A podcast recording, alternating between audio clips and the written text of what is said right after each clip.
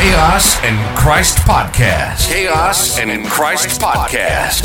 We honor Christ. Lift heavy weights, act like men, and resist tyranny. And now your host, Alexsy Felix. What's going on? Welcome back to Chaos and Christ podcast. Welcome, welcome, welcome. I hope that the last episode was beneficial to you because today we're going to go ahead and continue on Psalms 55. We're going to look at verses 6 through 11. We'll read through that, break that down, and hopefully provide you something of an encouragement that will point you to Christ. But before that, I need to ask that if this has been beneficial to you and you enjoy coming to Chaos in Christ and just taking in the content, my hope and prayer is that I am leaving with you a perspective that will gear you towards looking to Christ in the midst of chaos. And the way that we find ourselves today in our world, that is my hope. And that is what I feel I am called here to do and nothing else but to point you to Christ in the midst of all this chaos. So please share this podcast with at least one person, at least one person. Subscribe to the podcast. And if it's not too much to ask, leave an honest review, not a five star review, an honest review. If it's five stars in your heart, great. I hope that's the case. But if there's something that you would like for me to work on, if there's something more you would like for me to lean on to help you out in the midst of chaos, to point you to Christ and see what scripture says, then please let me know. Right now, it's just coming out of a place of what I find interesting, what I believe is important, what I see in politics, what I see in the culture, and then what I know to be true in the human heart when it regards to sin and what the Bible teaches. So please let me know, leave an honest review. And with that, let's begin this episode. Psalms 55. We're going to go pick this back up in verse 6. We're going to read this through 11, and I'm just going to harp on that. The consistent theme will always be Psalms 55, verse 22. Cast your burden on the Lord, and he will sustain you. And I will repeat this through this series because ultimately, that is what I'm trying to drill into your brain. What we have here is the psalmist, David, who is going through a bit of some very fearful times and turmoil. He's essentially afraid of death, afraid of w- uh, what's coming after him or who's coming after him.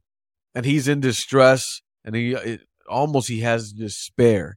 And so we pick this back up in verse 6 and it reads, And I say, Oh, that I had wings like a dove. I would fly away and be at rest. Yes, I would wander far away. I would lodge in the wilderness. I would hurry to find a shelter from the raging wind and tempest. Destroy, O Lord, divide their tongues, for I see violence and strife in the city. Day and night they go around it on its walls, and iniquity and trouble are within it. Ruin is in its midst. Oppression and fraud do not depart from its marketplace. That is the word of the Lord. Praise be to God. Verses 6 through 8, what you get to see is David seems to be wishing for an escape, right? With what he was dealing with in the verses prior, what he concludes is it's almost like he's in the midst of chaos.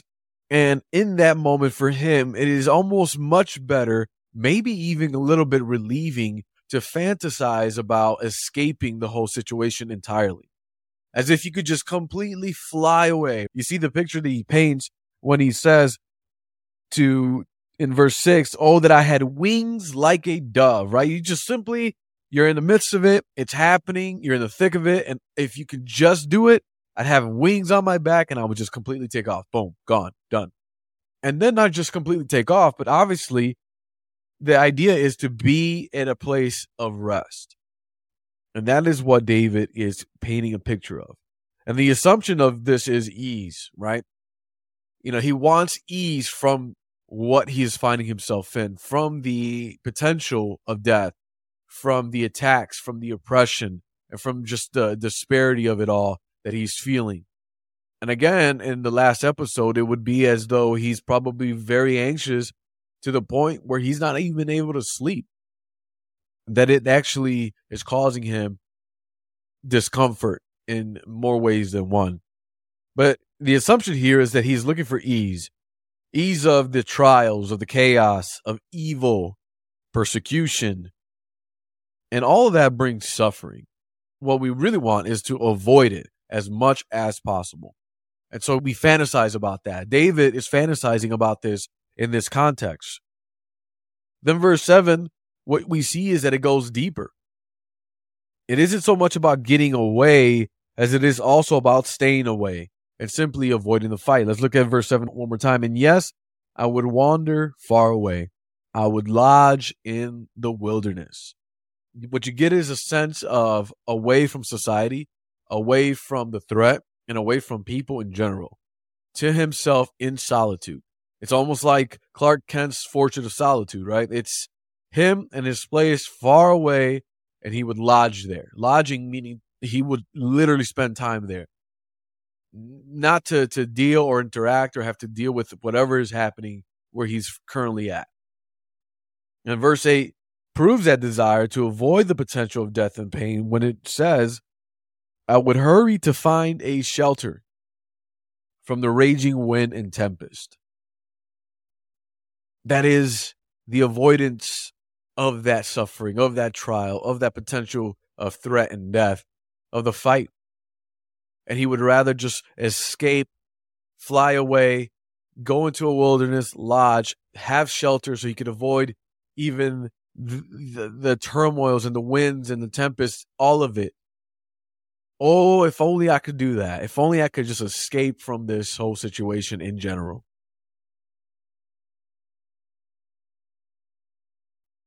Verse 9 through 11, in reference, what we see in verse 9 Destroy, O Lord, divide their tongues, for I see violence and strife in the city. This is now a prayer, right? Now he is talking to God, and now he is petitioning the Lord for justice, for his rescue. And when he says divide their tongues, it's in reference almost to Genesis 11, verse 1 through 9, when the people had conspired to build a tower as high to the heavens, and God confuses the language of the people which is why the tower is called Babel because he confused their language.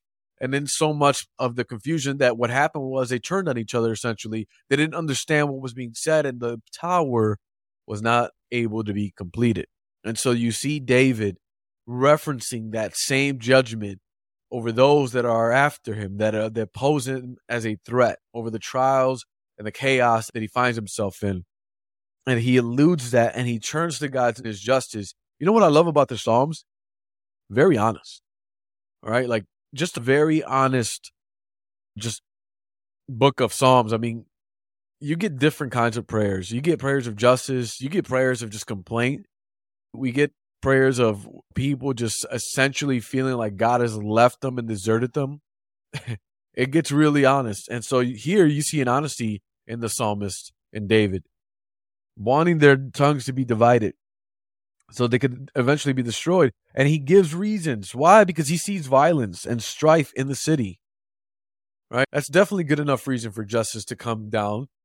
When you see violence and strife, it's not just affecting you, but it's affecting your loved ones, it's affecting the way of life. And then verse 10 day and night they go around its walls, and iniquity are, and trouble are within it. It's constant, doesn't stop. And then in verse 11, Ruin is in its midst. Oppression and fraud do not depart from its marketplace. And now there's even corruption in the workplace, in the field. It's prevalent everywhere. And when we get here is when we look at oppression, what we are understanding is that this is persecution. And persecution, we know in our context today in America, we're seeing glimpses of that and we're starting to see that in different stories as they come out in different forms and fashions.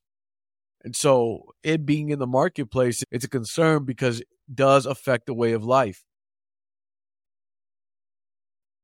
And all of this can feel so familiar, right? Like it, it does feel familiar even in our context today. You can look at that and think to yourself, huh, well, I think I understand you, David. I think I know exactly what you mean. Because I believe that you and I could sit here right now and we can say, yeah, I see the exact same thing in the marketplace right now.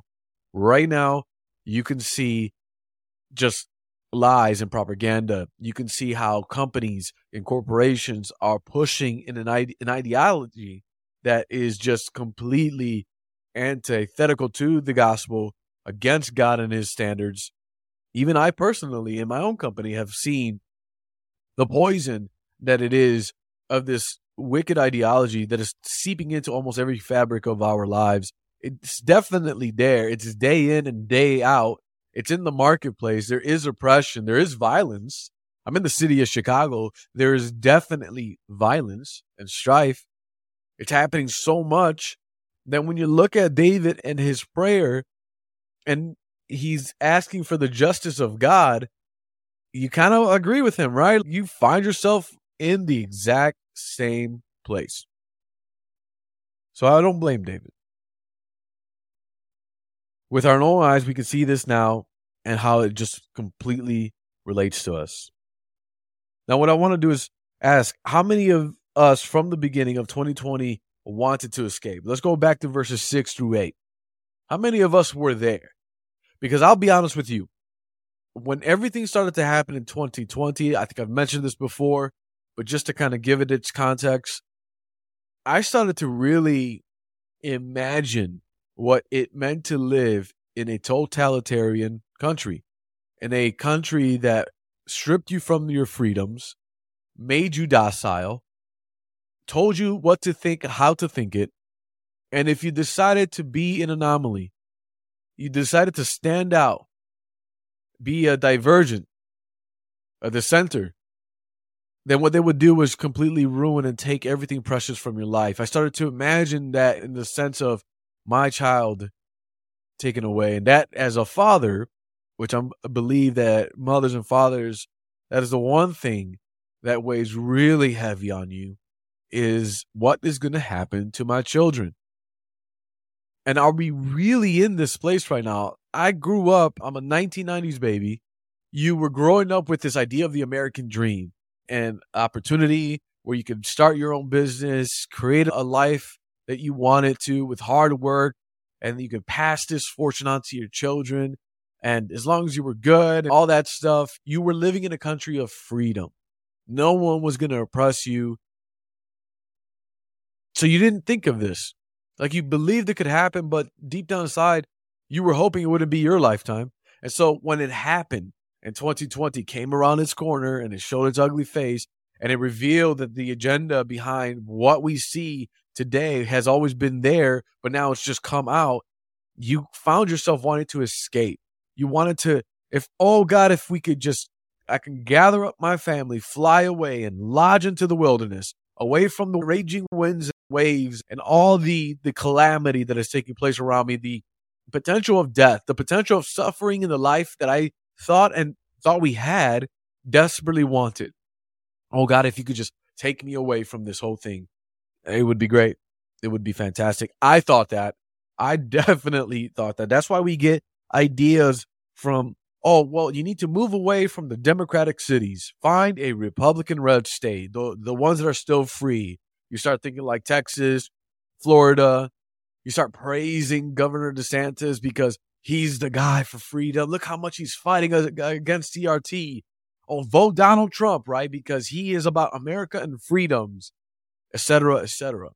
We were looking for a way to be flown out of the mess that was what we called leftism ideology and wokeism. All those things are real. Clearly, they're happening. They're very true and even I was in that camp, right? Wokeism, leftism. We got to vote in Trump. We have to vote in all the Republicans. This is the answer.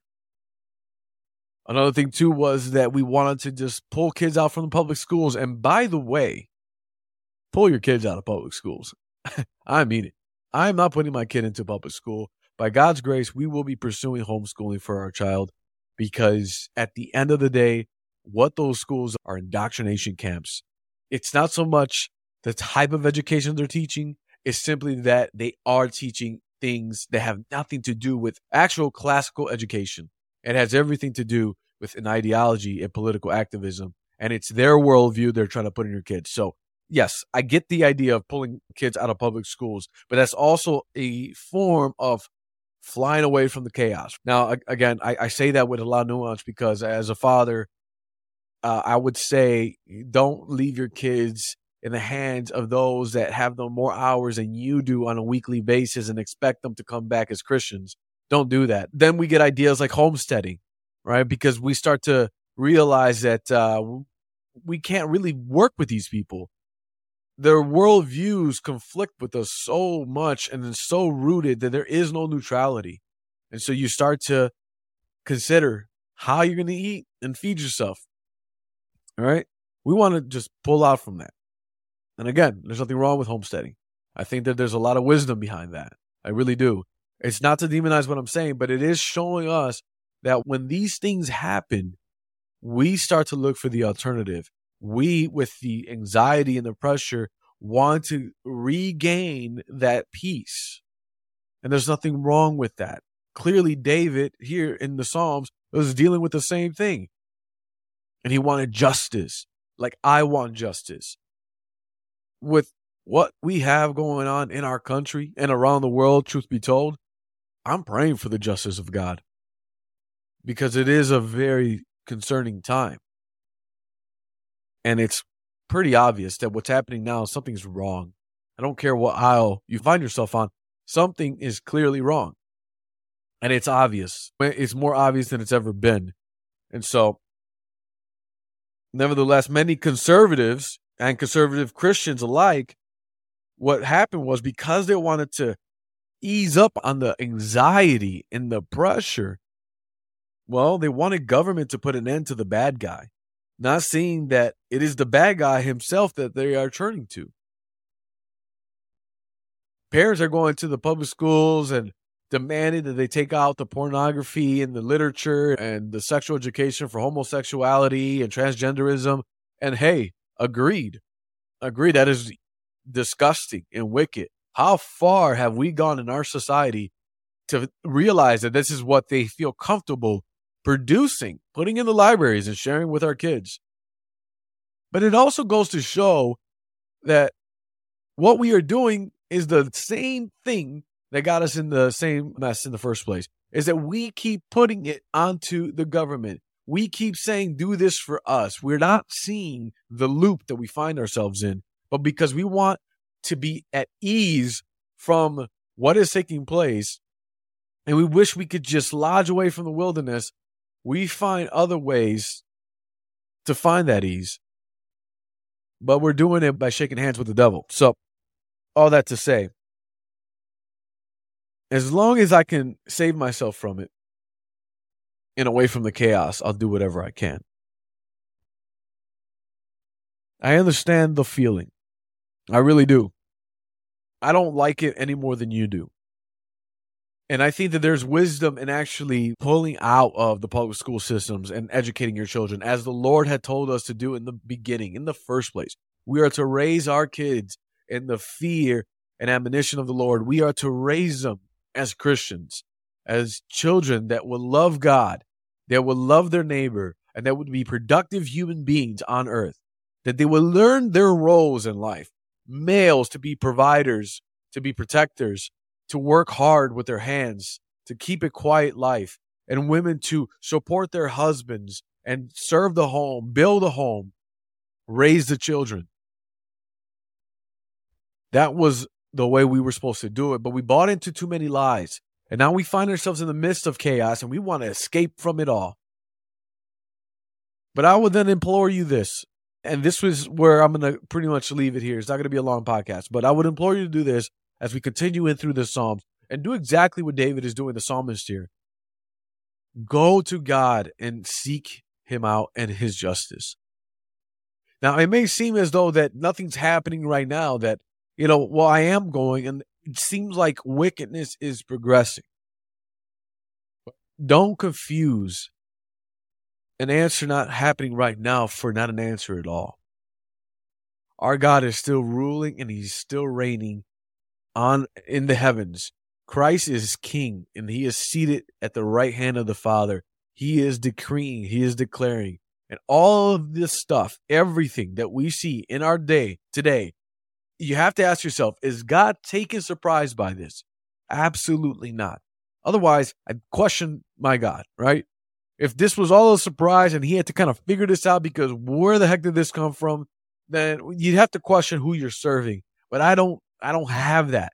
What the scripture tells us is that he knows the beginning from the end. And all things work for his glory. And all things work for us, for our good, and for his glory. You have to place your trust in that. And instead of trying to escape in a sense, right? I understand if you have the means to really take a hold of what is rightfully yours, like the education of your children, and if you're able and capable of actually building your own businesses, I would implore you to go all out for that. Take care of your bodies, be physically fit, be wise like that. These are all things that God has given us to steward well. Do so. But the fight, the fight itself is inescapable. You can get a homestead, you can get your kids into the home schools, you can leave the democratic cities and find a red state that, for the most part, will remain free. But if you pay attention to what's happening right now, even with the quote unquote conservatives, they are doing the exact same thing. They are leftists, just a little bit behind the ones that are loud and proud about it. We need to understand that no politician is going to save us. No Republican in office right now is going to save us. Do I think that there are some good guys in there? I think so. But still, you can't lay your eyes and hands on them believing that they have the answers. Okay? I do want good policies. I do believe in righteous policies, and I believe that Christians should probably really start stepping forward if God has called them to it to run for office and do so. But again, my job here is not to point you to the best candidate. It's not to tell you to run to Montana. It's to tell you that the only answer we have is Christ and Christ Himself. Because what we are dealing with ultimately, and I will always come back to this, is sin, is a nation of people that have been taught by a different sort of God that is no God at all, but is just basically Satan himself using the ideologies of Marxism, critical race theory, critical theory in general, using this struggle, the power struggle of racism and white supremacy and causing a division within our own ranks, the chaos that we see today. It's sin, it's wickedness, it is man desiring to find purpose within himself. This postmodern way of thinking was going to lead this way no matter what. It is sin. It is a rejection of God and His law, His holy and righteous law. And we look at it and we say, we hate that. We have the answers. What you provide is archaic, and we don't trust what you are giving to us, Lord. With that, I go back all the way down to verse 22, and then I present this to you as I will probably do every episode from here on out. Cast your burden on the Lord, and he will sustain you. He will never permit the righteous to be moved. I hope that this blesses you. I hope that this gives you encouragement. I hope that it draws you to Christ. Spend time in His Word. Really do that. Spend time in His Word. Find a biblical church, a church that is truly preaching the Bible, exposit, expositing the scriptures. Do that. It is worth finding and submit yourself to the fellowship of the brothers and the sisters and to your local pastor. And as long as they are faithful to the scriptures and they are preaching from it and not afraid to preach the truth, then you have to engage. The enemy, Satan himself, will go against and attack the family always, always. And that's what we're seeing today. There is no escape from it. Be wise. Do what you got to do. I got my kid going to homeschool. No shame. I'm very proud of that. But recognize that homeschool is not going to protect the fight and the war that's going to be waging on you and me, but then also in our children. So, as a reminder, know that in the midst of chaos, my brother, my sister, Christ is there. God bless you. If you found value, then please subscribe and leave an honest rating and review. And remember that in the midst of chaos, Christ is there.